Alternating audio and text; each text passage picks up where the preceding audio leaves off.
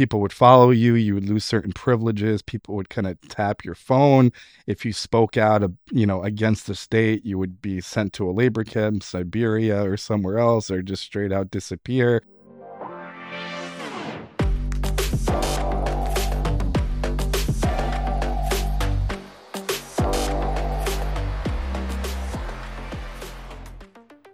On this episode of The Introverted Iconoclast, I sat down with Roman Prokopchuk. Roman is a first generation Ukrainian immigrant, foster parent, fellow podcaster, and a digital marketing expert. We had an eye opening discussion about the foster care system and the angelic work he and his wife have chosen to pursue, giving children hope. Roman is the perfect example of someone that has taken his life experience and used it to fuel and achieve success. His story is nothing less than inspirational. Enjoy. Roman, how are you, brother? good uh, thanks for having me on That's a pleasure. That's a pleasure. As always, uh, my my read my readers, my listeners know this about me. I don't tend to know much about the folks that I bring on to these interviews beforehand. In fact, I do very little prep work, which, for better or worse, turns out to to render some really great conversations. So, literally getting to know each other. Uh, we had what 45 seconds before we hit the record button. I think prior to this. Um, thank you again for willing to be willing to come on as a as a guest here. As you as i mentioned in that 45 second sort of uh, pre-recorded conversation my podcast is pretty unique in that i try to juxtapose my life and experiences in a that are fairly unique with guests that i find fascinating and interesting. You certainly fit the bill. Um, generally speaking uh, and a good way to start this is tell me a little bit about yourself certainly where you're from. I know you have a unique name like i do. I think that's one of the most uh, compelling things. I usually have to explain my name away when i start talking. They're like all right i don't get it. You look like an american frat guy but you got a name like kareem hijazi. Tell me about roman. Yeah so uh, i'm a first generation immigrant from ukraine from lviv ukraine. It's a uh, unesco world heritage site. So it's uh, on the western side of ukraine close to the polish border I came over in 1990 with my uh, parents, grandparents, aunt, and brother. Um, we went through Vienna, Austria, Rome, Italy, to a two-bedroom apartment. Uh, technically, we came as, I guess, rel- religious refugees per se. Um, we went to Mhm. church. We believed in God. Um, you know, practiced our faith, and obviously, under communism, theoretically, like the state is your God. You have to serve the state, if you will, Sure. and there's no uh, religious, so you get you know religion, so you get penalized for it. So people would you know disappear, lose certain privileges. The KGB would kind of track you, stuff like that. So basically, we came over when you know it started getting lenient, and the Soviet Union kind of started crumbling. To a two bedroom apartment, we had a sponsor here, and um, it was good for me in terms of assimilating because I went right into kindergarten and uh, learned the language. Everybody basically worked. My grandfather was retired in Ukraine as a carpenter, then was a roofer for another 20 years. So, kind of that, uh, I guess, immigrant journey. Uh, I went to school here for criminal Right. justice, interned with the Secret Service in 2008. Then the recession hit, state, local, federal agencies froze hiring. So, I was kind of uh, out of luck in a way. And uh, Yeah. months and months, I couldn't find a job. And then, you know, I was at the gym kind of down. Somebody basically said, Hey, I can give you something. Maybe it'll help come out to my car after your workout, which could have went several, uh, several ways. and uh, I said, why Right. not? I had nothing to lose. And they handed me a packet about search engine optimization. They said, read this, uh, go online, uh, do a little research. You can start doing that for my business. And I kind of dove into uh, the digital marketing space from that. Uh, held three director roles on the agency side founded a agency in 2012 and you know worked with fortune 500 clients at this point like six uh, 600 to 700 accounts and kind of expanded basically. Given a choice um, and said i really had nothing to lose uh, outside of that i am a foster parent so my wife and i have fostered 27 kids in four years. That journey Wow. really started going through uh, six miscarriages along the way and um, yeah, uh, I have a podcast as well, and uh, just trying to uh, give back, educate, and you know help people where I can. That's awesome, man. Wow. Um, that's a whole lot to absorb really quickly. You've gone through quite a bit, man. But this is good because I don't get as many guests, at least to this at, to this point where I'm able to identify with folks that understand what it was like to grow up um, as someone that sort of came here. Um, now, oddly enough, I, my mom is American. Uh, for context, she's from Chicago originally. She passed, unfortunately, but she was from there. And my dad's Jordanian, so that's why I got the wacky Kareem Hijazi name. And I grew up in Kuwait, Roman. So I, I for 14 years, um, didn't know much more than that part of the world. You know, I'd visit the Europe. I'd go to London for vacation. I never even visit. Never even came to the states until I was about 10 or 11. And then um, I finally got here and it was quite the experience. So, you know, what's nice talking to folks like yourself is that I identify with what it was like to sort of dream a little bit about this, even though you did start as a kindergartner. So you are, for all intents and purposes, almost more American than I am because you had more time here. It's still something that is very fascinating because you have a, a very deep, you know, kind of, you know, little cellular level connection to other parts of the world that is hard to deny. Um, as someone that is, you know, literally as American as they get, but with a heritage from a place like Ukraine, especially now in times that we're in. And uh, I, I'm empathizing with this from the fact that I, I know exactly what you're talking about. My day to day job usually has to do with looking for intelligence services out of Russia or China. It's pretty pretty intensive. Um, those guys are are very ruthless in their approach. They're notoriously capable. So, how much of that do you remember from your, you know, youth in terms of at least hearing about it from your parents or relatives? Yeah, I mean, like from what I saw firsthand, it was mainly like us being mm-hmm. in church, and then there would be, you know, random cars and random people kind of keeping an eye on you. But yeah. For my parents and uh, grandparents, really, uh, people would follow you. You would lose certain privileges. People would kind of tap your mm-hmm. phone. Mm-hmm. If you spoke out, you know, against the state, you would be sent to a labor camp, Siberia, or somewhere else, or just straight out disappear. Um, there was a lot of right. uh, repression of the Ukrainian language um, mm-hmm. because pushing Russian. So if you were a poet or a songwriter and you wrote a patriotic song, sometimes you would, you know, be killed and like you know hanged in a public area to obviously make a point. So there were situations like that.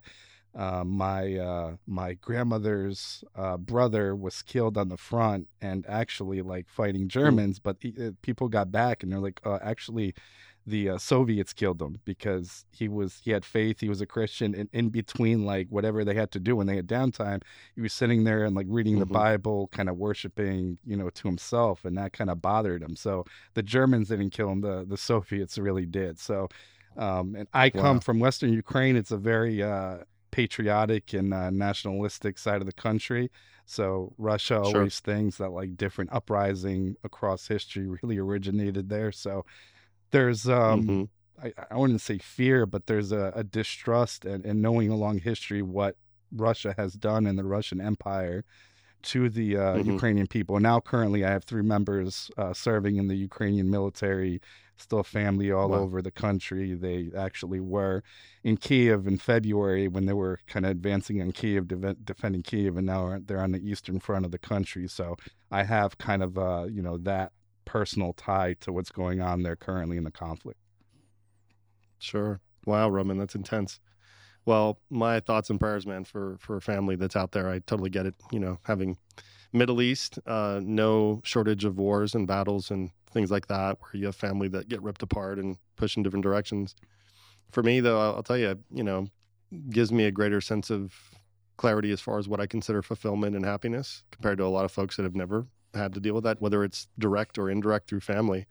So, uh, frankly, man, you know, as it relates to a more esoteric way of looking at life, I think it's an advantage we might have. We can actually look at our lives and be very grateful for what we're able to have. Yeah, I think it, I'm sure you have a similar sentiment. Yeah, it's definitely an advantage mm-hmm. because, I, like in my mind, I think about yeah. first world and third world problems and the things yeah. that people right. aren't equipped to handle or handle a little differently in the U.S. that grew up here in a very I guess sheltered. I mean, I guess maybe soft, mm-hmm. if you will, that didn't really go through mm-hmm. that much hardship. They're not gritty and prepared for that. I mean, obviously, a lot of entrepreneurs, you know, unicorn, you know, fortune company founders are coming from uh, as an immigrant or, you know, their parents are immigrants coming from Eastern Europe, other parts of the world. So I think that advantage is definitely like in play. No doubt about it. So I want to zero in on something you said that I thought was really fascinating and uh, caught my attention. You did an internship with the Secret Service. Um, for the downturn. so it sounds like you were on a different trajectory than um, marketing and you know search engine optimization uh, earlier. Um, what what was a the inspiration for trying to go that direction, and then b what was the intention? What were you gonna What were you going to do? Yeah, I think in college I was also a, a aspiring poker player. So like the psychology of how people think and tells and stuff like that. So I like the Yeah. um like profiling. So like you know like uh, FBI profiling Mhm. stuff like that. So that that I carried over to digital marketing, but um I got the opportunity to do that, and I interned on the uh, counterfeit currency squad. So a lot of people don't know the Secret Service has dual roles, a protective duty, and Yeah. they also um, investigate uh, currency crimes for the uh, Federal Reserve. So basically, as an intern, I would um, basically uh, categorize bills would come over from a certain uh, field office, and as businesses in that area would fill out a form if they have currency that they thought was um, suspect, they would send it over. Sometimes it would be somebody that just printed a ten dollar bill. Other times there would be new bills, like hundred dollar bills, a stack of maybe fifty of them from a car dealership, and maybe the person doesn't know any better, but um, I would have to categorize that. I went on a protective duty uh, for one of uh, Bush's uh, daughters. It was kind of the last Mhm. few months of his presidency. We went out to the range, which was fun as uh, as an intern. A lot of people don't know there's like a hundred different factors in a currency to to identify it as counterfeit. So you kind of start with the metal Sure. fibers, you look at the watermark, you look at the uh, the strip in the middle under a black light. It has a specific color. So really kind of investigating it and be kind of like the the first line, I guess, of defense. I would categorize it and kind of qualify it in a way. If it was super simple, like okay, this is definitely counterfeit, or this is definitely like a bad print job on an inkjet printer, versus like this could Right. be possibly like a like a good uh, a counterfeit, and it has to be investigated a little bit more thoroughly. It's fascinating, really interesting. A nice uh, ancillary to my job and what I've done in my life with, count- you know, basically social engineering people, getting information out of people. Very much tied to the same method, same men- mental state you're talking about, which is the psychology of people and how they how they function, how they think. I was just referencing Catch Me If You Can, the movie about Frank Abagnale yesterday on a on a conversation.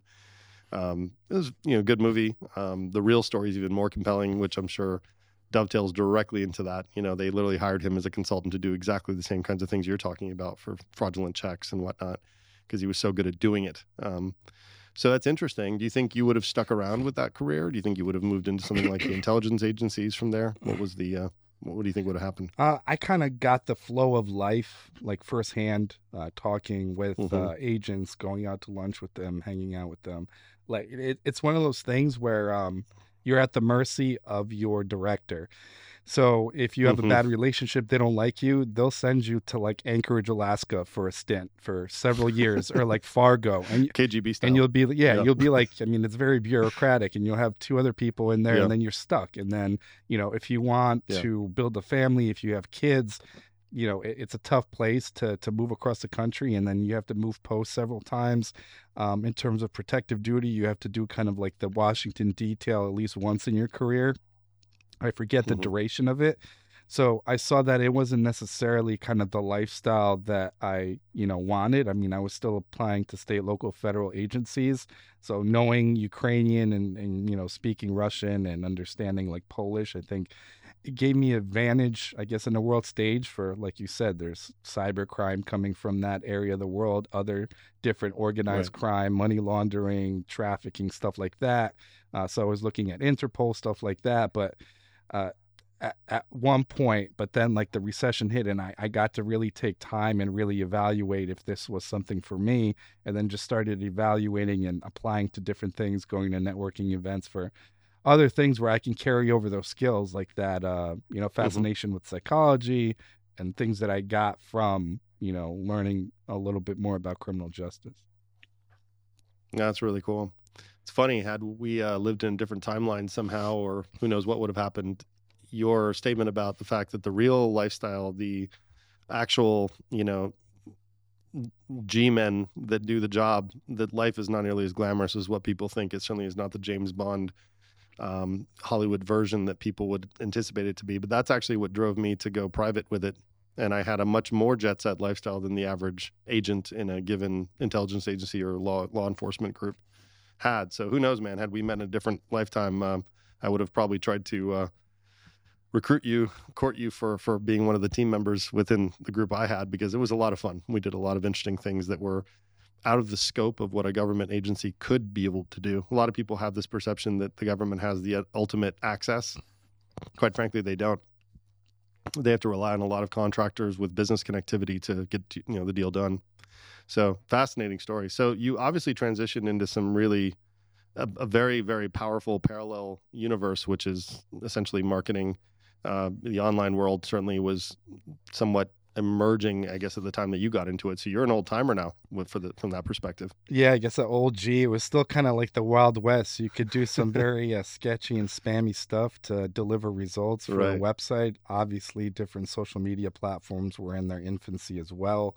That's when uh, Facebook yeah. started opening up to the general public. I think I got on Facebook uh, when it was only uh, you needed a college uh, email address to register, wow. and then really Twitter, Twitter came out in like 2008 ish, 2009, I believe, and LinkedIn. Mm-hmm. So it was literally kind of testing and, and applying but it's it's one of those things where i think i focus on digital and then emerging di- digital using platforms understand where certain you know user segments spend their time online and really you know catering a message and reaching them and and hopefully adding value to the point where they make a decision in terms of a, a product mm-hmm. or service. Yeah very very cool. And the evolution of that's really interesting. It's um, changed a lot. I mean i remember a small stint looking at affiliate networking and marketing in 05 06 when rules were lax if even of even there with things like AdWords, where you could literally have the display URL be the vendor, and you could just have a direct link to the affiliate link, and just there was no landing page needs. It, good old days when you could make an immense amount of money with typo squatting. I remember that. Now that's effectively where I left off. So Roman, you're you're imminently far more um, immersed in it than I ever was. You know, that was my early little mm, interesting, you know, a little nod to it for a minute as a sidebar.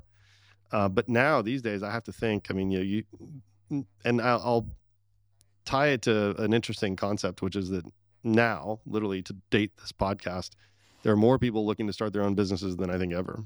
You know, between the pandemic, you know, people got were were stuck at home; they had no other option but to maybe start something of their own. And now, with a possibly impending downturn on a macroeconomic front, people are really fascinated by trying to live their own life the way they on their terms. What do you do, if anything, to advise people that want to even begin? Because you know, I I have my share of watching YouTube videos of drop shipping and affiliate marketing, and I still see these guys talking like it's still 2001, and it sounds like that may or may not be the case. What's your honest opinion of that? Think there's still opportunity there for newcomers? I mean, I think there's still opportunity, uh, especially in in platforms also where you're an early adopter. So you get in, let's say so yeah. it's applicable for TikTok. To begin with, they, you know, discount that attention. So, you know, those ads, mm-hmm. that ad spend is very low for early adopters. If you start spending money on the platform, then obviously as more advertisers and companies jump on, it starts getting more and more expensive. It's like the same thing, let's say, with LinkedIn for B2B. So, like, you know, lead gen ads on LinkedIn were super cheap when it, it first came out, like that option, but now, you know, they're yeah. super expensive. So, like, when you get in in the right time, and the other thing for businesses in general in 2022, there's still businesses out there without a website, like that being the cornerstone for your, you know, your brand, your brand identity, and your story online and i mean that's mm-hmm. still a shame so like convincing still businesses to even go and you know design and develop a website and launch it let alone drive traffic to it optimize it and have it as you know this lead gen engine is kind of like two different battles. No doubt about it. Yeah i love your your podcast. It's um digital sav the digital roman Prokopchuk's digital savage experience, man. What a brilliant title for that because um, that's part of what I'm getting at is that there's such a tenacity you need to have probably at this point to keep up and compete. Um, and even get into the same leagues of, as other folks. Basically, I'm talking about people trying to compete with someone like yourself now, but it looks like you're guiding more than you're doing as much anymore. Is that right? Yeah, I think so. And I, th- I think it's avoiding complacency because I think complacency is the death mm-hmm. of innovation. So it's like often sports analogies, Michael Jordan often uh, created enemies in his head just so he wouldn't be yeah. complacent and it's not necessarily that but you know if you get too comfortable usually there's somebody willing there willing and able to take your place so like even if you sure. look at another sports analogy because i mean they're they're so easy to uh to document but yeah. if you you know win a boxing title you know you start taking your foot off the the, the pedal a lot of the times and yeah. that number right. two contender is hungry to get where that number one is so there's constantly somebody there that is more willing than able than you if you're not innovating, you're not constantly learning and redefining who you are. Now, not to say if you get to a point that's comfortable and you kind of want to do that because to each their own, everybody's different. But mm-hmm. I think if if I just let go and take my foot off the pedal, I'd just be so complacent and then I, I truly wouldn't really be happy or fulfilled in you know what I do. Mm-hmm. So I'm not necessarily learning. Whenever a new platform comes out, I try to reverse engineer it and figure it out and how I can apply it. So even when I started my podcast, I really then started utilizing a podcast for businesses as a lead gen tool and a tool for sales. Really, so so B2B is tough to sell. You know, high ticket you know uh, products sure. services and solutions but oftentimes that kind of uh, deciding factor is that personalization who that business is who the people of that business are you know what they have to give mm-hmm. so you know having a podcast recommending a podcast to clients and they actually do it and the sales team sends a link hey listen to it. Oftentimes that prospect would would binge it and that's a deciding factor. You know i really got to know through these 10 20 episodes who you are who your business is. Now that's not to say that mm-hmm. that's the only reason in terms of lead gen like there's other things that you could be doing with it and just a representation of who you are your branding you know get to know other people as well but I started doing different ads as well. I've I've ran ads with uh, TED Talks and other podcast networks to benefit clients and uh, really really utilizing each type of content that's consumable because I think audio is a very su- uh, superior delivery mechanism of information. I think it's really truly mm-hmm. the only thing that you can really multitask with. Like you're driving, you're at the gym, you know, you're on your computer, mm-hmm. but you're still listening in. You can't really do that with video, text, or image because you know you take your attention away. Your you know your brain kind of mm-hmm. loses focus. So in that as well. So delivering information in that method and having a diverse amount of content and content types that serve different points, I think is key also in in educating and then converting as well. That's well said. I do I do agree entirely, and I think that we're you know this has been brought up several times. I'm certainly not the first one to say it, but podcasting is kind of the last bastion of some good unfiltered ability to communicate information in a way that isn't going to be limited or censored or you know who knows what. It's you know i'm sure they're trying to work on ways to do that but at the moment we're in good shape. Um, have you leaned heavy heavier more on toward the podcasting realm in recent times or has this always been part of your repertoire? So i started podcasting december of 2017 and Oh wow! Uh, people often think uh, barrier to entry, technology, platform, so on and so forth. I started on my cell phone, so like, don't let that discourage you. Record in a quiet mm-hmm. place, mm-hmm. like recording on a, a new version of iPhone in a quiet place. Like, I mean, it's superior technology to where it was five years ago. So even doing that, but then I graduated to a twenty dollar mic, and then you know so on and so forth. And as your journey goes, mm-hmm. you you know you start doing other things. Um, I saw I saw a void for like real information in in the podcast space, how to market podcasts and and give information and stuff like that. But then I saw an opportunity to have conversation with a diverse amount of people from different walks of life, and really document their journeys to you know how they got to where they are now. Not necessarily, hey, let's document one, two, three success, but like, what did you have to go through? Like, what are those struggles? What are those hurdles? to relate mm-hmm. to audiences um, that may be in that position that may be giving up because if you're an entrepreneur it's a lonely journey uh, the suicide rate is is high uh, compared oh, yeah. to other professions so really having somebody that relates to you uh, and can give you pointers and maybe even fast track through some of those hurdles you may um, you may go through. And then I I saw it. It was a great way to brand myself and really uh, put myself out there and showcase who I was, not necessarily because I, I don't do that many interviews where um, it's only about marketing. I like talking about uh, mm-hmm. foster care reform, advocacy, my journey through that, through miscarriage, miscarriages as a husband, my immigration journey, really kind of who makes, uh, what makes me who I am and what kind of made me who mm-hmm. I am because I saw a void. So if you see a void in information or somebody's not giving something to a market, be that kind of decision maker and that person that gives that to, you know, that set of people. Yeah, well said. I couldn't agree more. And, you know, little backstory, and I know listenership has probably heard this a few times on several podcasts. I started this by accident. I didn't build, I'm not doing a podcast to try to make a ton of money you know, um, I'm the CEO and founder of a company that's in cybersecurity. So my day job is very much that day to day role. And this was originally started because I was trying to do something that was a channel for B2B relationship, just like you mentioned for the company. And I, we, I think we tried one episode and it was horrible, Roman. It was like, this is a giant ad for the firm. There's no way in hell I would listen to this. Screw it. So I eventually took it over and I sort of used it as my own platform for memoirs of my life and whatnot. And it's become a very cathartic, very good tool for me personally, not to mention it becoming very fascinating as a slow growing, slow burn opportunity for me to share wisdom with folks. Um, meet people like yourself. It's been it's been an incredibly I can't I can't advise enough to do something like this, even if you don't intend to do anything with it purely for the fact that it becomes a very interesting way to share information and memoir it in such in such a way that uh, who knows what will come of it. You just you just don't know until you do it. So thank you for sharing that because you're right. People get limited. I did this too. Even as seasoned as I am starting companies, I did exactly the wrong. I bought the the microphone. I bought like the mixer that's right next to me that I'm not using right now, and I bought the lights. And then I sat there and stared at the mic, and I'm like, "Come on, I've got thousands of stories. How am I not able to get something out of my mouth? And I couldn't for a while. Then I did, and then it, you know, I got some momentum and some inertia. But you bring up a really good point. Starting is the key. You got to start.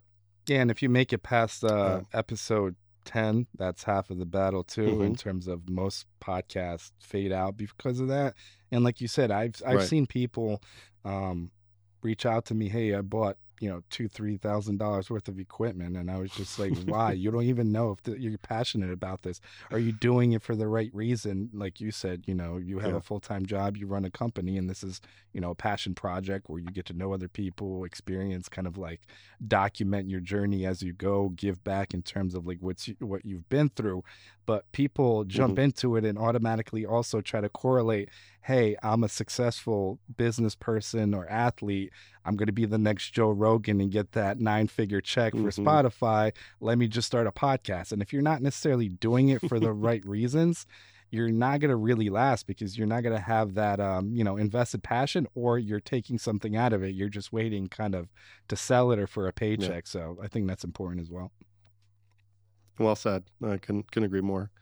So, shifting gears a little bit, you know, I um, one of the themes that I personally am on a journey, I should say, is, and I've been saying this a lot, and it's sort of my own personal mantra to keep reminding myself that I was, as like anyone that was building a business, had this very definitive vision that there was a destination to this journey. I would get here and then I would be happy. If I get here, I will be happy. This whole, it's been ingrained in us from youth. I mean, car road trips with your parents. Shut up and sit down until we get there, and then you can do what you want to do. Um, really, what I've come to learn is that the journey is the destination. You just have to embrace it. Um, you know, you've had one heck of an experience from the sound of it with fostering children, which is extremely admirable and noble. It's a beautiful thing that you're doing. Um, I had a wonderful windfall with with success with my company not too long ago, where I sold it, and my wife and I traveled the world a little bit to see where we wanted to raise our children and live. And we ended up in Maui. I was in Spain for a period of time, which I loved in, immensely. Um, but then finally found our way to Maui, and and uh, I wasn't ready for it then. But now I'm shifting, Roman, from working on on my businesses to working on myself more, and really figuring out what is more valuable in terms of time spent. And how experiences are really the the currency. It's not things anymore. It's not materialistic anymore. Now I talk to people about that, and some some people it falls flat on because they're still in that in the throes of you know wealth and they have this financial you know view. It sounds like you have a fairly good balance already. Uh, what's the evolution of Roman now? I mean, do you are you in a similar state? Are you in one place or the other? Yeah, it's funny. I listened to uh, some of your episodes and heard the Maui thing. My wife's uh, grandfather lives on the north shore of Oahu, so uh, we went Oh, to nice. visit. It's like by a Haleiwa, um, that like surf area. It's like so chill, and you get to really like be at peace and think about like what's important to you. Like just get a coffee, walk Yeah. on the beach when the sun comes up. I think I made a a mindset shift. So like in my uh, early uh, Mm. 20s to mid to late 20s, I was all about like start a company, uh, chase titles, Mhm. ta- chase paychecks. It's important at this point to make at least six figures. It's important this, that, or the other. And then it's like these aren't like these are very superficial. You know what I mean? And I think going from like 29 to 30, I, I shifted to kind of a more like heart-led entrepreneur. So in that time from there to now, I've left a lot of money on the table in terms of like really taking clients on and working with people that align with my values and my ethics and uh, you know people that don't scam other people because I've been Yeah. I've experienced that personally and professionally.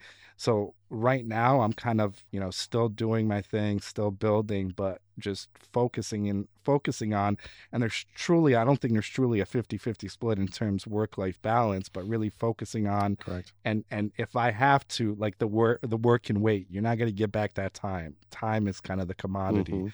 So if something's going on with my kids, obviously, like you said, 27 kids in four years, and with the foster care system, there's there's a lot of obligations in terms of court dates, taking kids to certain places, and you know just Sure. investing time into the healing process, helping them cope, hel- helping them uh, have a loving place for the duration of time that they're with us, either a day, week, month, year, or if you know f- if we get to adopt them, obviously for their lives while they're with with our Yeah. family. So if I was approached to be a foster parent in my 20s, if you asked me, hey, would you have fostered one child? I would say definitely not, especially not 27. and then, especially, we've had five children under four at once. Uh, so it was Wow. it was awesome because you learn a lot about yourself through that process, a lot about what's important to you, and a lot of applicable things to business. You know, like running a team, running running five four-year-olds, having a schedule, really kind of like dealing and, and managing their time. So like there's a lot of correlations that can be taken and like you said, appreciation of like where you come from is one thing, but also where the kids came from. So some of these kids have been through things at four years old that most adults won't experience in their whole lives. And they can come back from mm-hmm. it and they have uh, a lot of love to give and still, you know, healing and, and, and things of that nature.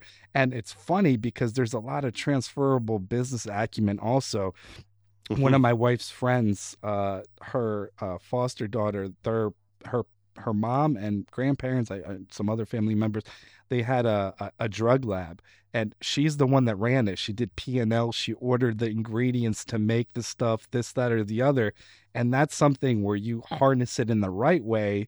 You can run a business and you can manage a team.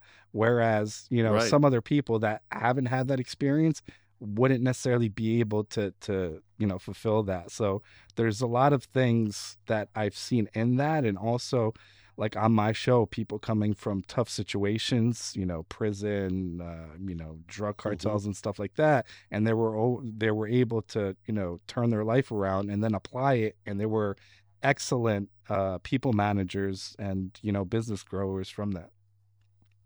Yeah, it's funny you say that because I was talking to Steve Sims the other day, if you know him, uh, interesting fellow who you know was originally a bricklayer in the UK. And Now he lives in LA and he's you know hobnobbing with some serious folks and all that. And he does something similar. I think he he's he's doing some stuff with Tim Ferriss and with um, uh, a few other folks to take entrepreneurs into the prisons to let them see the rehabilitation of of some of the people that were you know in doing like everything you just mentioned they have these these skills just unfortunately in a misdirected fashion if they were properly aligned they become absolutely prolific people so he does that to to sort of help reset your expectations and you know help you understand what's a real first world problem versus a third world problem and everything you just mentioned. Really fascinating. Um, so your the beauty of your job probably similar to mine is you can probably do it from anywhere or do you do you need to be stuck anywhere or can you get behind a laptop or an ipad these days yeah i mean really i just need an internet connection unless it's like on-site yeah. meeting or like a presentation sure. or a pitch but um you know i can be fully remote in like you know a jungle somewhere yeah. as long as i can pick up a, a internet signal yeah same boat same boat because I asked the question because when I was asking you about the evolution of Roman and, and family, I should be clear, uh, because I think families are as entrepreneurial as we are. They have to buy into it, otherwise it's a real mess. If you've got someone that's not willing to kind of go with your brand of ambition, uh, it can be very challenging. My wife and I have been on a couple conversations together. We were on the Wisdom app talking together to a group of folks at one point, and it was fun because people were really absorbed with the fact that well we we'd done some things somewhat unorthodox. I mean, and I have to imagine you do something probably pretty similar. Our kids, for example, um, we homeschool them, and we've been doing that even pre-pandemic. Um, it was kind of interesting. Pandemic rolled around, and it was everyone was in a tizzy about, oh my god, we're gonna have to do this remote. And it's like, yeah, it's not that bad, guys. You can figure it out. You just have to be able to make sure the children are able to have some sort of social interaction, even through the pandemic we had to find ways to do that how are you managing it with the foster kids is it is there and this is just more of a curious question on my part do they go into normal schools and just simply come home or do you normally take care of it yourself um i mean they they have to because theoretically i'm licensed with the state mm. so they they That's guide that direction ideally probably mm-hmm. uh not but um yeah, there's, I know. There's a lot I was going to say, yeah. I wonder what your personal beliefs on. Yeah, yeah, a lot of stuff I can't dictate. I think um, I think that route is um, a good route to take, especially if your lifestyle is uh, fully remote. So I think I, I went fully remote uh, like five or six years ago.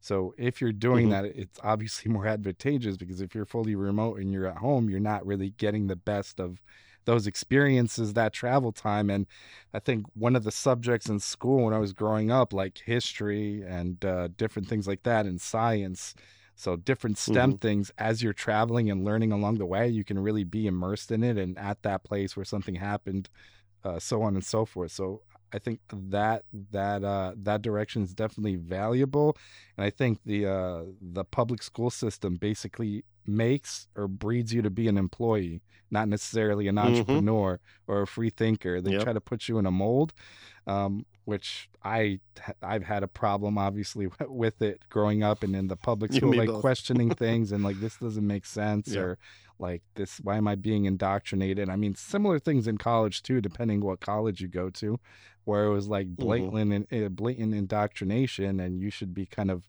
the uh the controller of what your child learns and how they learn it and you know mm-hmm. the values they learn and if you don't agree with something you should have the opportunity to you know guide that yeah, I totally agree. That's well said.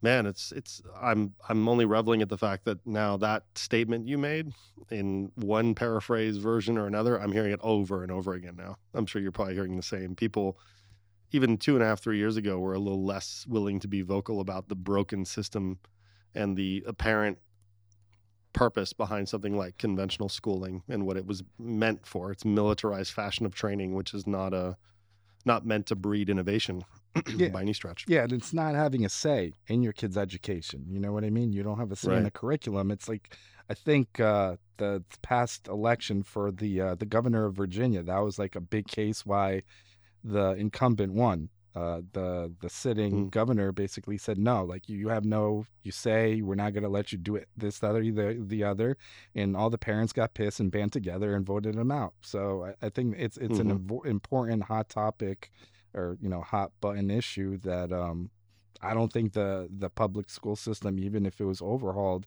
it would be something catering to kind of free thinking or you know you choose your own path. It would still be very structured in that sense. So, yeah. Let me ask you something. For someone that obviously has a voice, you know, you're you're outward facing. You do you do a podcast. You do a variety of other kind of media engagements. We'll call it that broadly. How has it impacted your friendships? Has it has it helped or hindered them in some ways? Have you gained more friends? Have you lost them in the, in your in the process of doing what you do? Uh, I would say gain because what I'm doing isn't necessarily for selfish. Uh, like it's not a selfish endeavor. hmm Uh, I put myself hmm out there. I try to be as open as possible. And uh, before I started really doing a lot of interviews, um, I wasn't as open. I, I mean, I was guarded with some of the information I shared. And then at, at one hmm point, I said, you know, screw it. My life is really an open book. Some people may not talk about it because it's not comfortable or traumatic. I was on a, a hmm show last night where the whole conversation was, you know, my father father being abusive and never there, you know, domestic violence and stuff like that and hmm I think that's important and how it um how it molded who I am and how it impacted me as a, a man and now raising you know kids in my adult life so I don't think I I would have had that conversation uh years ago. So I think like my current uh group of friends that I've had over the years that you know they're just like you know you're hmm doing that or that this that or the other. Really like how much are you like how are you doing all these things? Well I mean all you really need is a headphone and you know headphones mic and a, a laptop. You can be anywhere and just you know invest that time Sure. or go to a studio or do whatever add a, blurb to a, a publication so I think I've gained like-minded people over time because I've done you know close to 200 at this point 150 to 200 whatever uh media uh, outlets and podcasts in the last like two years and then i exceeded episode 300 on my show and then co-hosted a show last year and did different projects so like meeting people along the way that are like-minded that have similar values because at this point, uh, if I meet somebody, you know, they, they may be hungry or driven, but if they don't align where I'm trying to do or, you know, who I am or have hmm those core values, like, yes, I'm friendly and they're acquaintances, but I need so, like people that are like determined and have that passion to really give back hmm or, or be something more than a, uh, be, be something more uh, or about something more than just like a paycheck and, you know, a material thing. And if it was 10 years ago, yeah, a Lambo's nice, but it's like that instant gratification, that dopamine. When it's gone, it's the next thing. And you can have all the material things you want. And if you're not content, you're not content. So you have to find what makes Yeah. you happy, regardless of what that is. Obviously, that money leads to uh, freedom and, you know, f- philanthropy and anything else you want to do. It's easier to do with a bigger network and a bigger reach. But, you know, at the end of the day, you have to find what makes you happy. Yeah, agreed with you. Agreed with you on that entirely because I think um, I talk about fulfillment now as a word a little bit like I feel like it's a broader, more all-encompassing terminology. What's what's been fulfilling for you? I mean, beyond work. I mean, obviously, it sounds like you've already articulated some of those with the you know the phil- philanthropic side of the house with the kids. Um, tell me a little bit. I mean, obviously, you've got a partner there in crime, your wife. It sounds like she's incredibly en- endorsing and embracing of the ideas that you have, which is lovely. And I'm sure you have of her ideas. Um, how have you navigated those waters? I'm speaking purely from my own experience. It, it's it's its own animal to uh, when it's more than yourself coming up with these ideas. It's tough sometimes. Yeah, I mean, it's definitely nice to um have the support of your spouse, um, especially Yeah. sometimes when you're like investing all these things in in projects or creative things because like I up until a few years ago, yes, I was a digital marketer, but I was executing and doing, you know, kind of like the the tactics and running the teams. I didn't consider myself as a creator. And now in hmm 2022, I, I consider myself a creator with what information I put out there. So she's definitely been uh you know a godsend in that sense if i didn't have her i would not be able to be a foster parent obviously it's Yeah. it's a, a team effort especially with with kids that are coming from crazy situations that really need um, guidance and a schedule and and rules and things of that nature. But um you know it, it's it's it's been rewarding and and she she's definitely helped and encouraged me along the way too she's never discouraged me like hey this is stupid but um hmm she's actually joined me on a few interviews talking about our journey together. We had some stuff in studio that we did like how we met how we became foster parents the foster care system what it's like in the state i am um and the dynamic is cool because I think at this point I've done interviews with like three hosts interviewing me. I had a show with two other hmm co-hosts and it's one-on-one solo and I've had, you know, two foster parents and interview my wife and I, and it was a cool dynamic because they know where you're coming from, like all those struggles and Yeah. and things of that nature. So I think I've pulled her into more of like a limelight, and, and she doesn't mind, uh, you know, doing interviews or giving back in in the sense of you know what we've experienced together as well. That's great. That's wonderful. It's um yeah, it's a key part of this because back to our fulfillment sort of theme here. Um you need harmony and sort of symmetry for things to work out, right? You know, if you're if you're completely misaligned, it's it's so challenging. Uh, that's why I think you know a lot of folks like I, m- my wife was pregnant when I started the last startup, not the one I'm on now. And to to your point, it's kind of like having multiple babies. You know, your business is a baby in its own right. It requires a lot of time and attention. And if you have other, you know, real flesh and blood ones out there that need that help, it's it's as much of a challenge. So it puts a lot of pressure. You know, and sometimes there's no perfect timing for these kinds of things. You can't choose the timing for, you know, product market fit when it comes to companies. So you kind of have to hit the iron while it's hot and sometimes and that can really be disruptive and irritant and irritant to folks. They're like, why would you do this now? Are you crazy? My parents thought the same thing at one point when I was starting a company. And I'm like, market's asking for it. You said it a minute ago. You saw a void. You you zeroed in on it and you you pursued it, which was clever. Um, do you the typical people that that tend to gravitate toward you, Roman? Are they younger, newer entrepreneurs that haven't done anything before? Are they tenured individuals? Is it all all over the board at this point? Uh, I think it's all over the board, and um, I've in the last, I would say, well, not counting the pandemic because there wasn't a lot of in person, but I've done a lot of uh, podcast events, so podcast movement, podfest, stuff like that, and there I've met a lot of people. Like the the range is so crazy and so eclectic, and um, I was in a I was a beta tester on a platform called Fireside. Uh, Mark Cuban is an Mhm. investor, and uh, Fallon Fatemi is um, kind of the founder of that. So I got to meet her in uh, New York City and hang out with her team, and then do some stuff in Nashville, uh, some events uh, with them, vis- visit and uh, meet some people. And it's crazy how uh, some people are motivated at a certain age. So there was a lot of like 19, 20 year olds that have like uh, exclusive shows with different platforms, and they're doing this, that, or the other. While like a lot of people I see are complaining or their age don't know really what to do or direction and I think about kind of what leads you on that path. And then I, I, I mean, I try to reverse engineer a lot of stuff. I don't know, in a way, I guess maybe I'm a little paranoid because I try to like create this is what the outcomes can be. And it's not obviously in chaos. Like you said, you start a company, it's not necessarily the Yeah. best factors. You just have to act. But, but uh, I sometimes I overanalyze, but it, it's interesting. Like you have two two siblings, and let's say the parent was, um, you know, an alcoholic and domestic abuser.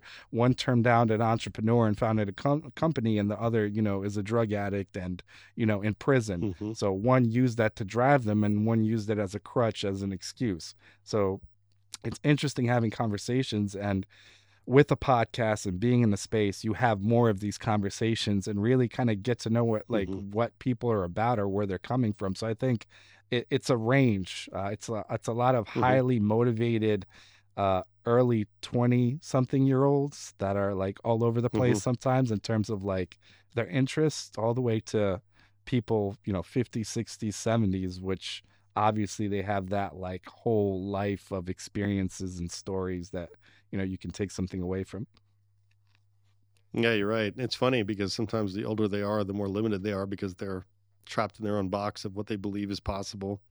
The younger, you know, my daughter, my goodness, you know, she's getting these absurd amount of likes and follows on social media, which, you know, I'm obviously proctoring being a cyber guy, right? But, you know, it's unbelievable. You know, I'm like, how did you manage to garner that? And she doesn't, you know, she's happy about it. It's vanity metrics, but she's onto something. She's she has a natural inclination and you know it's I, i'm letting it foster itself because who knows we're moving into a world that's out of my realm of understanding i have to allow her to have that expansion of of what's going to work in the in a modern world on that note what is what is what's the next for you are you going to move into more things like live events i know fireside chat the fireside app's really interesting it's video it's um you know it's kind of live live um almost TED Talk stage like experiences. I, I'm on there as well, uh, but haven't used it nearly as much. What's your next bastion? What are you going to start taking on next, Roman? Uh, I mean, I think paid so uh, uh, social uh, uh, audio is still around and isn't going mm-hmm. anywhere. Mm-hmm. I actually got onto um, Clubhouse when it was still like in its peak and kind of built a mm-hmm. community mm-hmm. up there. That's where my my other podcast came out of. Kind of met a few people that mm. were doing rooms and really answering questions, giving back without really anything in return. Build a community, and then in turn created a podcast out of that, and kind of a little movement and um, a website and different informational uh, things. But uh, it kind of faded away. So it's it's one of those things. Where is the adoption? Uh, mm-hmm. Spotify's mm-hmm. Green Room came out. It was locker room. It was uh, sports focus. So I was on there a little bit, really kind of testing who the audience is, what kind of shows. Obviously, Twitter Spaces. So really doing things mm-hmm. and more in the social audio space. If if platforms come out, uh, beta testing them or collaborating. Uh, like you said, Fireside is is developing. Uh, I was active uh, probably six to twelve months ago there, doing shows mm-hmm. here and there. Uh, it's changed a lot since then. So really investing in that, trying to do uh, in-person things, uh, networking, mm-hmm. and trying to figure out where I kind of want to plant my flag globally. Um, mm. because mm. we we sold our home uh, last August. Just right now, we're renting just so we can be uh, more mobile. So we're not obviously mm. held held down if we have to move something off the market. You landed and burnt the ships, my friend. yeah, it was a good time to do it because we got uh, yeah. eight offers above asking in the first 24 hours. So wow. because it, it was like everybody was was you know flocking to to, to purchase something. But um, but yeah. yeah, we bought a camper also, so I may want to take the show on the road. So in that sense, mm-hmm. I would have to homeschool or help out with that, or my wife would. Mm-hmm. So really, kind of figuring out, like you said, like what's the next thing uh, that kind of uh, will interest me and pique, pique my interest, and um, where I can mm-hmm. do it because uh, I'm kind of getting bored in my current environment in a way. No, I get it. Um, you got to keep it fresh.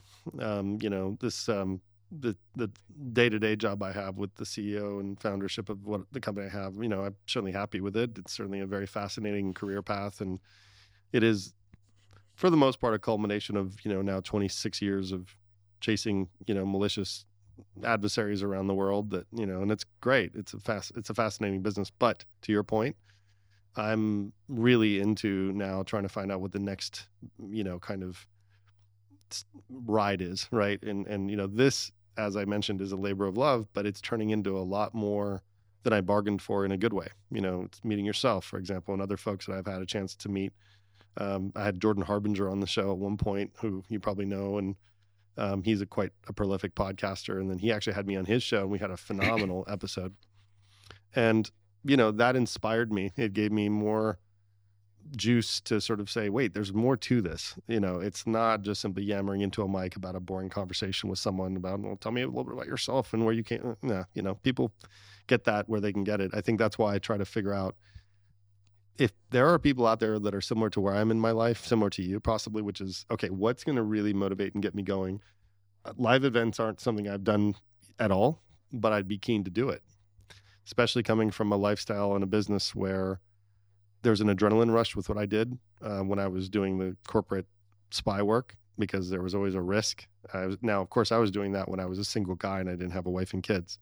So I didn't have soft targets to worry about nearly as much. Now I still irritate adversaries, but not the way I was would have before. So it's still a risk, but it's not nearly as much. But I need something to get the blood flowing. I can't do something that I can't. I wouldn't be able to go play golf in my retirement into oblivion ever, Roman. Uh, I need to keep it lively. So I'm always keen to hear what people have come up with and go, you know what, we should do it together. That'd be fun. It's part of the reason for the question. Yeah. Well, also, my wife likes dragging me into things out of my comfort zone, which I appreciate from her too. Uh, so things like she yeah. signed us up when we were in Hawaii uh, to go uh, in like a shark cage. So that oh, that oh, day it was the water was so choppy that they were like coin flipping if they're gonna take us out, and then they were like, whatever, screw it. So she got seasick. she didn't even go in a cage while I'm in with a GoPro with like my legs and arms dangling. This is like the most rackety little thing. It's out of like aluminum. It's not like steel or anything. Mm-hmm. So I forget what kind of uh, sharks they were, but they weren't like Tiger sharks, probably. uh, I, I forget. They might have been they might have been Galapagos sharks or whatever. They're probably like ten to twelve feet, and there was like a group of like twelve sharks. Nice. But then I saw barracudas, which can go through, obviously, and The cage. yeah. So I was like, whatever. So a lot of the times I'll jump like that, and it, it's it's really pleasant. Or like my 22nd birthday, I hate heights. I hate flying. Although I fly a lot, I always like before I get on the plane, I see the plane crash and any turbulence, I'm just like freaking out. Uh, but my my friends dare me. They're like, "You're not gonna go skydiving." So I went skydiving. I don't know if I'll go Wow. again. I have it recorded as proof. I had a camera guy jump with me. But while you're there, it's a very like at peace experience. So like sporadic, spontaneous things like that, or things I think which um kind of give back. Like for me, foster care reform, uh, possibly uh, being involved. My wife's involved with uh, crafting a, a foster parent bill of rights in the state we're in because there isn't one. So doing something like that, uh, I've talked to people about kind of like a mastermind, but not, but throwing together like more intimate events where you're like giving actionable advice, having people network together, having like a camaraderie, creating community, community in that sense, because there's still a lot of people. It's like, like I said earlier, my 20s, I was focused more selfish, and it was like uh, I'm on the elevator by myself, and all these people are Mhm. viewed as uh, I don't know if you want to call them enemies, but I don't want to take them up. But now it's like, let me give back. I'll share my information, anything I know, anything that can help people freely. And there's plenty of space kind of on an elevator moving up. And if I can help somebody else, they're more likely to kind of continue that cycle of giving. Yeah, absolutely. Would you, in terms of life, you know, somewhere else geographically, would and certainly now, unfortunately, Ukraine isn't the best place to probably return home to to spend any time with you and your you know family. But any place in the world you might consider spending a stint, you know, a couple of years worth, now that you're somewhat mobile. I mean, I would I would definitely go to Hawaii, especially on, on the North Shore, Yeah. because it's just like it's just so kind of peaceful. The weather's great. Um, where else? I want to go back to Iceland, even though the uh, the client's a little extreme. Uh, Reykjavik Mhm. was was pretty chill, and the country itself and the people. But um, I think somewhere more remote because uh, right Mhm. now we're the where we're renting is like super close, super urban. Uh, and I I can't stand it um, in terms of like interruptions and distractions. So maybe like a ranch or something like more uh, in tune with nature in a way. We'll have to get you out there to Maui, man. Come see the, the ranch we have there. And um, I couldn't agree more. I mean, look, getting slightly on a more spiritual side of the conversation, that place is very centering, as you put it. Sitting on the North Shore, you were able to get a new perspective. It was able to really bring you back more in touch. I'm speaking for myself, actually, but I'm assuming similar to you. It, it it's very grounding. It's it's very humbling in a, in a lot of ways too, which is nice because you don't get that in, in a city or urban environment. People don't realize that sometimes you have to go to you have to go to places like that to feel it. I think travel does that in that sense. And also, wherever you go, if you go to a place, really kind of go to a place where the people actually like live. Obviously, some places you can't necessarily do that because they're not the safest, but try to see how people are li- uh, living, go in their homes, have a meal with them. Like it's truly uh, humbling in that sense. It makes you appreciate more. I think every trip I take, and when I get home, I, I you know, I appreciate what I have more and, you know, what I've experienced. Yeah, I totally agree. Well, it's cool to hear Hawaii. Um, let me know. Keep me posted on that that uh that possibility because that would be a lot of fun. There's a lot of folks that have found their way out there for very similar reasons that are either slightly older generations than you and I. Um, you know, and I've met some of them out there, and I'm like, so what brought you here? And it's like so funny. The parallels are are fantastic. They're they're literally the same thing. It's that no, I just I finally needed to find a place to find myself and just shut out all of the it's funny that you're in marketing, but cut out all the advertising and the marketing that's being pounded into my head let me kind of have a moment with myself. And it's uh it's very, very good. It's what helped reset me. So I couldn't agree more. Um so as for some of the foster work you're doing, um, is that something that you'll continue to do? Likely some more kids. I know you guys are still a young couple. Obviously, you could probably manage a few more young little four year olds running around. That's not the end of the world. But uh, where's your where's your head at on that? Yeah, I mean, well, the foster son we have now, um, well, we have two children. One was reunified a few weeks ago, so we had three.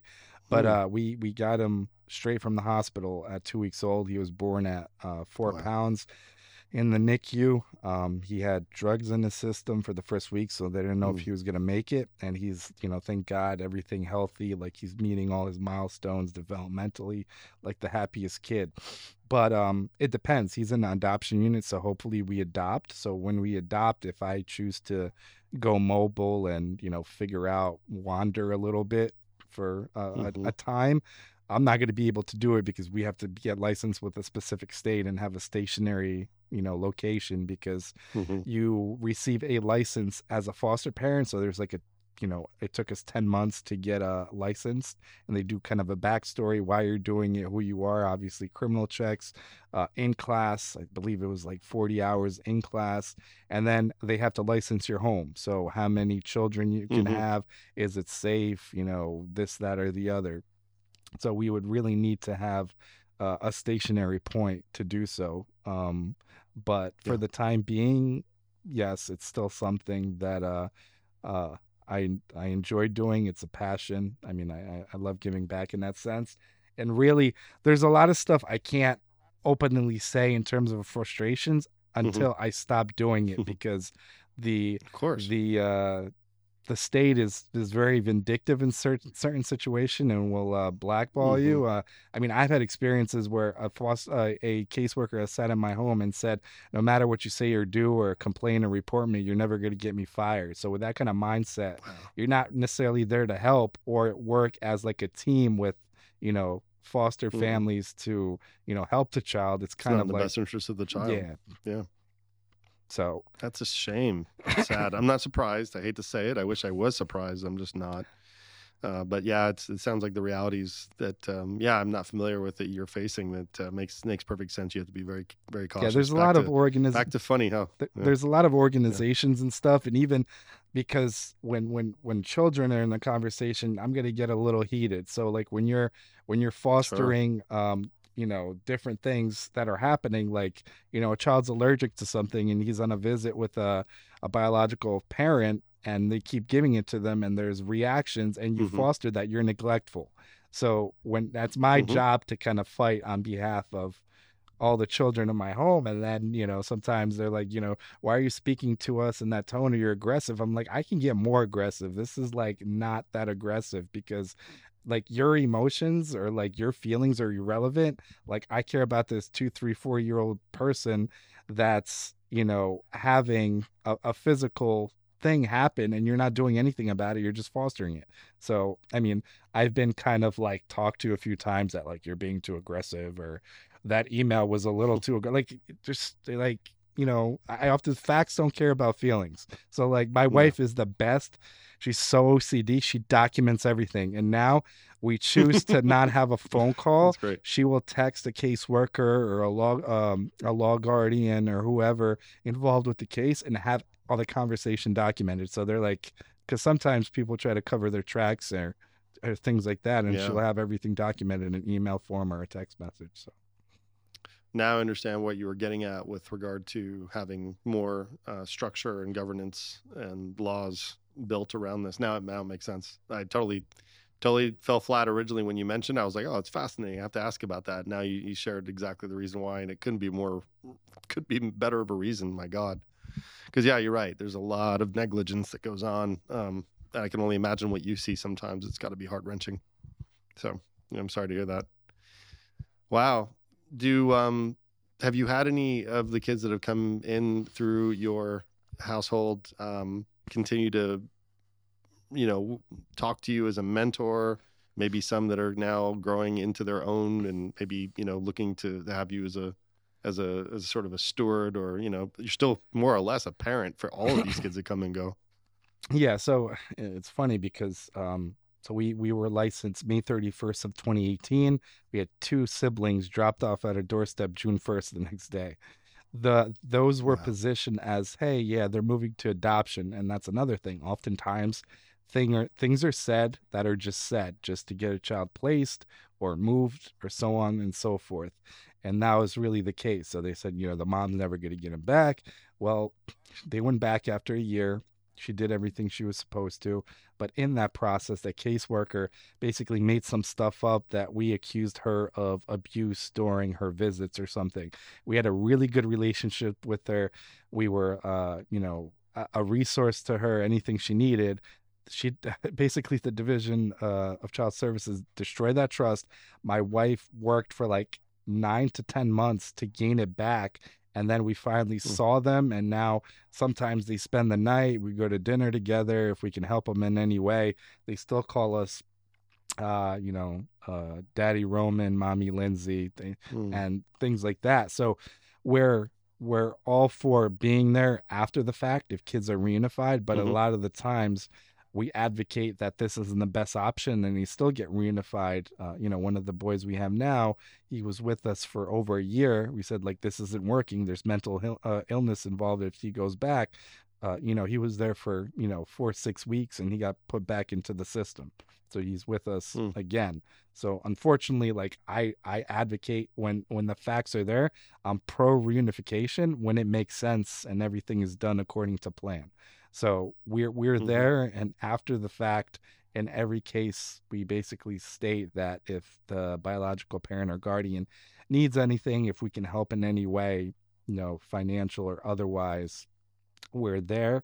Um, sometimes we're a little cautious because sometimes uh, the parents or guardians are coming from alcoholism and drug abuse, where it's they're not mm-hmm. relapsing and any kind of help they're asking for like maybe it's monetary or whatever that it doesn't go to you know feed a, a vice per se yeah but um exactly. we've we've helped out where it was like you know the the mom you know had another baby and she needed money for formula and um she basically just needed it at the time and paying my wife back it would because she doesn't want to take handouts but there's there's situations like that but we're more than open to uh to be there. I mean, we've actually offered uh, uh, different uh, biological parents if they needed to like stay with us for extended period of time. It would be kind of like a mm-hmm. dysfunctional Brady bunch, but um, but it would be funny. I mean, we've had we've brought uh, parents and, and kids over for like a Sunday dinner, just sit down dinner because yeah. like you know we never have that. We never sit around the table when I was growing up or whatever.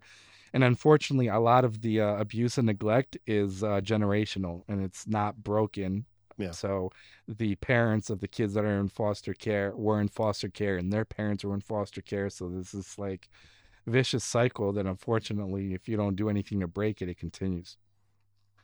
No, it makes sense. And you know, not to put a, a, darker point on it, but I have a lot of buddies and friends that are in the uh, the kidnap recovery business, and you know, I know a lot about that that world as it as it relates to some of the kids that unfortunately don't even get to the system you're referring to. They are just wayward and picked off, unfortunately, for some of that. And then you have the ones that just go the wrongs. They they go, go down the wrong path with parents that don't know how to help steward them. We've I've had friends talk about several stories where they've retrieve some of these children from these horrible situations, but then the kids go right back to it because now they're hooked on the whatever they've been hooked on when they were with the captor and all that. So it's got to be gut wrenching, man. I, you know, look, I mean, I commend you for what you're doing. It's amazing, but it's an emotionally intense thing. I mean, there's positives and negatives. The positive, of course, when things go right, but my God, I can only imagine when you're worried about them when they're not in your in your view. Yeah, it's it's kind of like I say that I'm like an emotional masochist because you know most situations say, they're going back,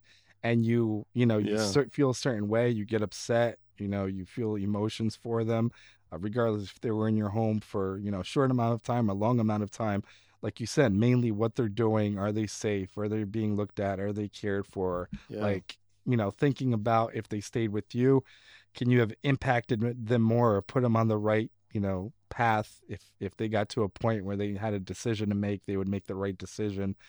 So it's tough. And mm-hmm. even if you look at the uh, criminal justice system in the U.S., I, I believe like sixty to seventy people uh, percent of people that in prison that were um, given this survey, they at one point or another they were in a foster care system in their life. So clearly, it, it failed them in one way or another. So it's really, um, really tough because there's there's a disconnect in terms of uh, just being a case number and, and really focusing on a child and rehabilitating the child and and making them into you know something better than you know the situation that they came out of. Is there anything that um, this is maybe an ignorant question because I don't I haven't done any research, but I'm sure you would know, Roman. Is there anything that is the next step beyond for kids that maybe are a certain age where they can go to for the mentorship for helping you know kind of cope with challenging household situations that are not the foster environments like you know you, you said something very interesting is you're inspirational with your wife a lot of these kids come back to you for that support when when and if they can are there any situations like that is this an opportunity for someone to start something that allows them to have that kind of uh, I'm trying to think of a terminology, but there's nothing there's nothing appropriate for me to say here. It's not like a halfway house. That's the wrong way to put it, but something that gives them that that that sort of cover. Yeah, I mean, I there's know. like like uh, on a temporary thing, like your standard kind of big brother, big sister. They help out kids. Mm-hmm. We you know we had a a teenager and he had a mentor basically that picked him up, took the took him uh, to mm-hmm. like bowling or whatever activity, talk to him. So that's more on like a you know temporary basis. But the unfortunate thing also, the government doesn't necessarily make the uh, the children aware of the services when they're older because unfortunately mm. if there's termination of parental rights and the child isn't adopted and no family uh, comes forward they just float around the system until they age out when they age out the percentage of human being human trafficked uh, being in a gang, yeah. being abducted, uh, addicted to drugs goes up exponentially.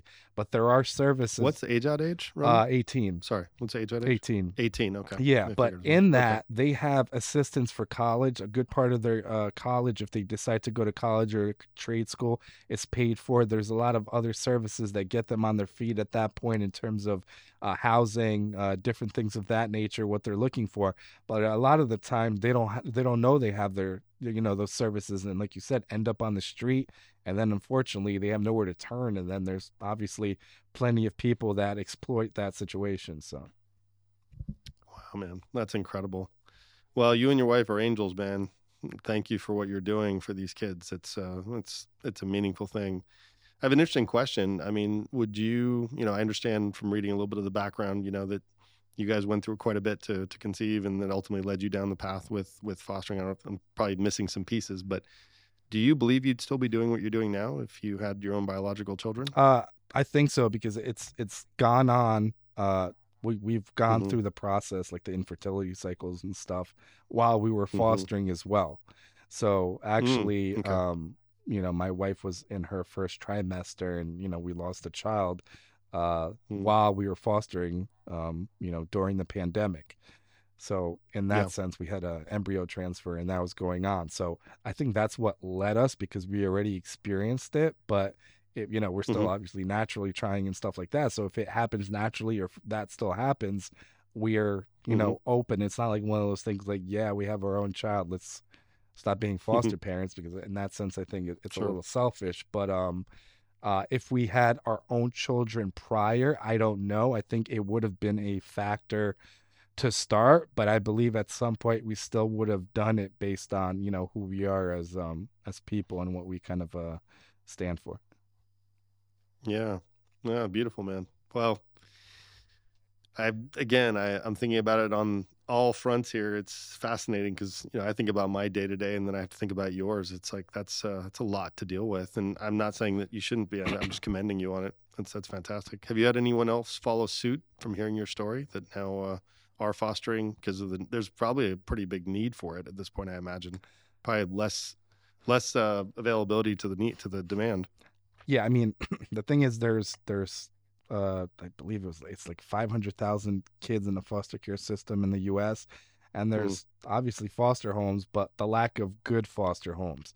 So oftentimes there's stereotypes that are like, you know, it's a, a for-profit endeavor. Like it's you, the child mm-hmm. gets a stipend in my state. That stipend is to be used for uh, clothing, food, activities, anything else to obviously better um, their lives and and have them different experiences like we've taken numerous kids to uh, disney world uh, everything else you can think of that's kids focused uh, some of the kids are into legos legoland and buying Mhm. Lego sets that are quite expensive. That I, I think in a a bad economy, still Lego does not lose its value. no. but um but, but situations like that there's there's different misconceptions and and people doing it for the wrong reasons so i think uh there is a void um people have i know people that are close to me that started fostering at the same time a little bit of uh after me people that have um listened to episodes that i've been on on different shows and different things that they could relate or they've connected and they've asked about it that i've educated Mhm. and more basically when you're sitting in a classroom uh, things are a little bit sugar coated. Even in like college, like, hey, this is going to be Sure. great. You're going to have a job, so on and so forth. Um, so it's they're not trying to lose uh, foster parents by like scaring them out of the classroom. So it's you know everything is uh, sunshine and rainbows, and we're there to support you. And then you get two kids dropped off, and it's like scared straight experience. Like nobody's there. you have to you have to learn it yourself like you have all these people people telling you you have like no rights in this that or you that, the other which isn't true trying to scare you into situations so there's a lot of that where i just trying to be open and honest what to expect because a lot of people get overwhelmed and a lot of foster parents unfortunately have to deal with a lot of crap like that and just said hey i don't need Mhm. this and, and good foster parents close their homes because of that sense as well so really Mm. like educating and, and providing that information if people reach out to me on social media or email me just like being open and honest about like really what to expect and if it's for them and you know where they are in their lives right now hmm Wow. Eye opening, man. I had no idea, you know, and I feel like a, a selfish bastard saying that because I haven't been able to do that, you know, for a variety of reasons and I can make more up. But I think the truth of it is you're, you're, uh, honestly, you and your wife are absolutely amazing for, for doing that. And great for the listeners to, to know that, you know, you're, wel- you're welcome, you know, the conversation to sort of say, Hey, I'll share some candid insider information on how it all works. Cause it, it does, it's nothing I would have ever, I can perceive I have the stereotypes in my head. You know, I know there are good good homes, bad homes. I know what the bad homes might have associated with it, you know, to whatever degree. But I had no idea that the system itself and some of the people working within it are as sort of sabotage esque in their in their process. Not surprised though when you tell me that. yeah i mean it, it's really a numbers game and they push uh, reunification above everything so up until this year uh, my state was under federal government oversight based on like all the negligence and you know abuse cases and situations where kids may have died in the system or there was a case like 15 Mhm. years ago in, in my state where they found like four or five like kids in like dog cages like you know some of them like starved like crazy stuff. So like the federal government was overseeing my state. So they brought in a, a commissioner of you know child services uh, when the the may uh, the governor was elected. And her whole thing is like we're pushing everybody to reunification and and um and kinship. So a family member. Unfortunately Mhm. a lot of the times all the family members aren't you know fits. They're disqualified for Sure. for different reasons and because it's a numbers game once you basically reunify a child it's count as a reunification as like a positive you know that child this is our reunification rate. But if that child returns back in the system it's still the same case so it doesn't count as they returned. So ultimately they're off the books. They got reunified. We did a great job and the co- Mhm. the the child's case is kind of idle in that sense. It's like invisible to uh, anybody that knows um, that is looking like obviously i know better and i i know everything that's going on on a state and federal level at this point and all like the little little things that they don't want you to know about but it's one of those things kind of Mhm. padding their numbers and we're the best state in the nation for reunifying children like that's okay that's just a statement taken taken out of context That's just that's just speeding ticket quotas hit Yep, for the yep, month and basically. then moving on. Unreal. Unreal. Wow. What a what an eye-opening story. So that's obviously hugely consuming. I have to imagine that you think a lot about this and you know, you and your wife obviously um now knowing the inside track of this. I mean, you guys are advocating pretty strongly. Um yeah, what what can, you know, obviously people do like you said. I mean, we we talked a little bit about people wanting to do it. You know, it'd be good to know what the real ins and outs are versus just hopping in and getting a little bit of a shock to the system. Is there anything else that the average person can do to help facilitate this, other than try to, you know, push bills and lobby some some sort of state and you know local government regulation? I mean, I don't know if that's even fruitful at this point. Yeah, I mean, that, um, if you're obviously interested in becoming a foster parent, theoretically it's called a Mhm. resource parent. The the the the name we're, foster. PC term Yeah, now. we're yeah we're Mhm. foster to adopt. really, like that's what we're considered. But um, if you're interested, go to your county, go to your county, kind of where your offices are located, and sit in into a, like an orientation session to learn more about it if you're interested. And then that's really the first step into uh, becoming a foster parent. There's no like you know you're you're obligated to say yes or no. It's just uh, you know one night whenever they Mhm. have it, you just sit in.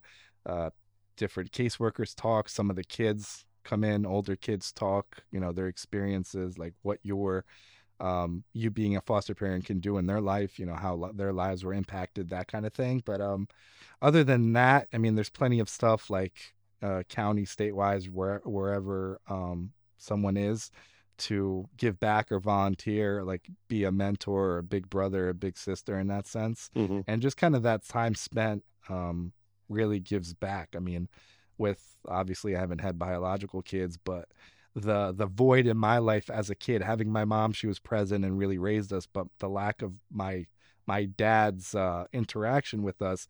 The other thing is, I Mhm. I told myself I would never be like him based on the stuff he did, domestic abuse, stuff like that. But uh, the other segue, majority of the children we had do not have fathers or father figure in their uh, father figures in their life. So especially for uh, men listening, like it, it would be very advantageous, like for uh, you know a mentor situation or a big brother, big sister, because even that maybe hour, two hour a week investment really goes a long way to kind of um, you know show the kids that they are uh, loved and you're probably will be the only kind of you know male role model or somebody they can look up to that's that's positive in nature in their uh their life Yeah, that's incredible. That's actually a nice segue to possibly something that we could all collectively get together and do. The you know the guys that are all on these platforms from various walks of life, you know, to band together and create a, a bit of a uniform. Mm, I'm sure there's something similar to it, but I don't know if there's anything as direct as that. That would be an interesting thing to talk about. Might be something we, you and I talk about offline. Would be fascinating. yeah i mean i Everything from there's from- different yeah. things like that i've Mhm. interviewed a, a mit professor where he like kind of gives back to uh, kids in the foster care system and kids in general with like Mm. technology with stem things robotics uh, whatever the kids are interested in so like having a sole Sure. focus or having it like uh, more uh, structured in terms of like activities the the trips and Mhm. stuff like that but i mean it's definitely important Very cool, man. Very cool. So how do you how do you decompress, man? All this whole conversation, you know, I mean, it's certainly been fascinating, but it's also making me feel like, man, you you've got a lot going on in there, and you got a lot of like pressures, you know, and you guys are coping very well. Um, what have you? What do you do? What's your What's your Zen times, Roman? What what what you do on your spare time for for decompressing? Um, for well, I've been really working out since I was 18. The last few years, with everything Mm. being so hectic, I haven't done as much. Right now, I'm trying to be a little bit more regimented. But really, I I would say really uh, lift heavy weights as as Mhm. and and and have that. I. And I think with, without really that much rest, so a lot of the times I have to cram a workout in a half hour. So low rest. Um, when I could, it was is really like playing basketball. I was into basketball pickup games at the park or Mhm. whatever. Just just really sh- trying to um stay active. Um, before Yeah. before I kind of start work now, I uh, I try to get a coffee on the way back from dropping the kids off at daycare, and we live really one street over from the Delaware River, on the border of New Jersey Mhm. and Pennsylvania. So really, just walk the length of me finishing that coffee, not look at my phone, just like look at the the river. Uh, I'm I want to get a Mhm. kayak to kayak that thing. I told my wife like I want to just take a day and see how far I can get down the Delaware. If I can get to the ocean, um, and she Mhm. could just pick me up with the car. Um, but uh, yeah, I mean, uh, as a coping mechanism, actually, for like the the loss of you know kids being reunified, our first um, kids hit us kind of harder. So I bought a road bike. I, I didn't ride at all. So like the first day, I rode like fifty or sixty miles, uh, just to kind of like push myself um, and kind of Yeah. forget uh, a little bit. So I try to do that, or you know stay as active as possible. But for the most part, like I'm with the kids, uh, free time, yeah. and it, it clears my head because you know there's something about kids that are little a certain age because they're like con- consistently happy and you can make them mm-hmm. happy very easily just hang out with them right. and, and, spend time with them so really sure. hanging out with my kids uh, if i can um, working out like right now it's uh, going or trying to go as many uh, networking and meetup things and uh, attend conferences just to have that uh, camaraderie and in person because during COVID, I kind of like uh, binged and recorded like a hundred episodes, hundred interviews on my show, wow. and it was like I think I needed that. I needed that kind of contact and people all over the yeah. world and their experiences, what they're going through. Obviously, certain areas like Australia and stuff had it had it worse in terms of you know what they experienced. Sure. But yeah, having those conversations and and and really talking, and even this is therapeutic for me. You know, it's relaxing. It's the end yeah. of the day. We're having like a genuine conversation, and I think that helps me forget mm-hmm. and kind of veg out as well. I hear you, brother. Same deal, man. This is end of day for me and exactly what I want to do to kind of roll that into the weekend. So it's it's perfect. But uh, no, this has been fantastic, man. I really appreciate the time and really incredible story. I mean, seriously, it's uh, you're. I don't know anyone that's had that experience that you're talking about. I mean, certainly it's areas that I hear about. They're sort of this. Uh, sadly, you know, there's areas I know that are probably pretty dark about it. So it's good to get it illuminated with conversations with people like yourself. Um, but this has been this has been wonderful. How can um, I I did reference your podcast, but you've got several other things. How, where can people find you, Roman? Yeah, I'm uh, on, I, I would say every social channel at this point. Obviously, my last name is a little harder. I mean, if you Google my name, I still show up as the number one Roman Prokopchuk globally. Uh, Roman is a mm-hmm. common uh, Eastern European name, um, and Prokopchuk mm-hmm. is uh, a last name. There are Prokopchuks out there that I'm not related to. So uh, Google my mm-hmm. name. Um, like you said, uh, digitalsavageexperience.com is the podcast, and Novazord Digital is the um, is the company website. Very cool. Very cool. Well, I have to come see you in person, man. Uh, I'll f- make it out to the East Coast. I'm in Houston right now, but uh, maybe we find a way to get super West Coast and get to Maui together with the families. That'd be a lot of fun. Yeah. We'll yeah, that flight is like a piggyback happen. flight. It, it, once you're uh, over the Pacific, it's a little bit more calmer in terms of my experience because yeah. it's from here, from here to LA uh, which is like five hours, then another, I guess, like six hours from LA to uh, yep. Honolulu. That's right. Yep. yep. It's it's a bit of a brutal haul, but when you get there, it's all worth it at the end of the day, man. So think about it, man. Easy flights from basically LA or San Francisco straight to Maui. It's not too bad. Yep. We have to make that happen. Well, thank you again, my friend, and um, this has been wonderful. And uh, let's make this perhaps a part one of a maybe part two series. We'll do an encore performance sometime in the future keep it going, man. This is incredible, and I'll be following you um, closely as far as your podcast and your your experiences. And I think uh, you know really illuminated a lot for me as far as what you've been up to. And keep up being angels, man. You and your wife. It's pretty amazing stuff you're doing. Really appreciate it. Thank you. Uh, I appreciate the platform to share my story. Well, my pleasure. We'll talk soon, my friend. Thank you. Bye bye.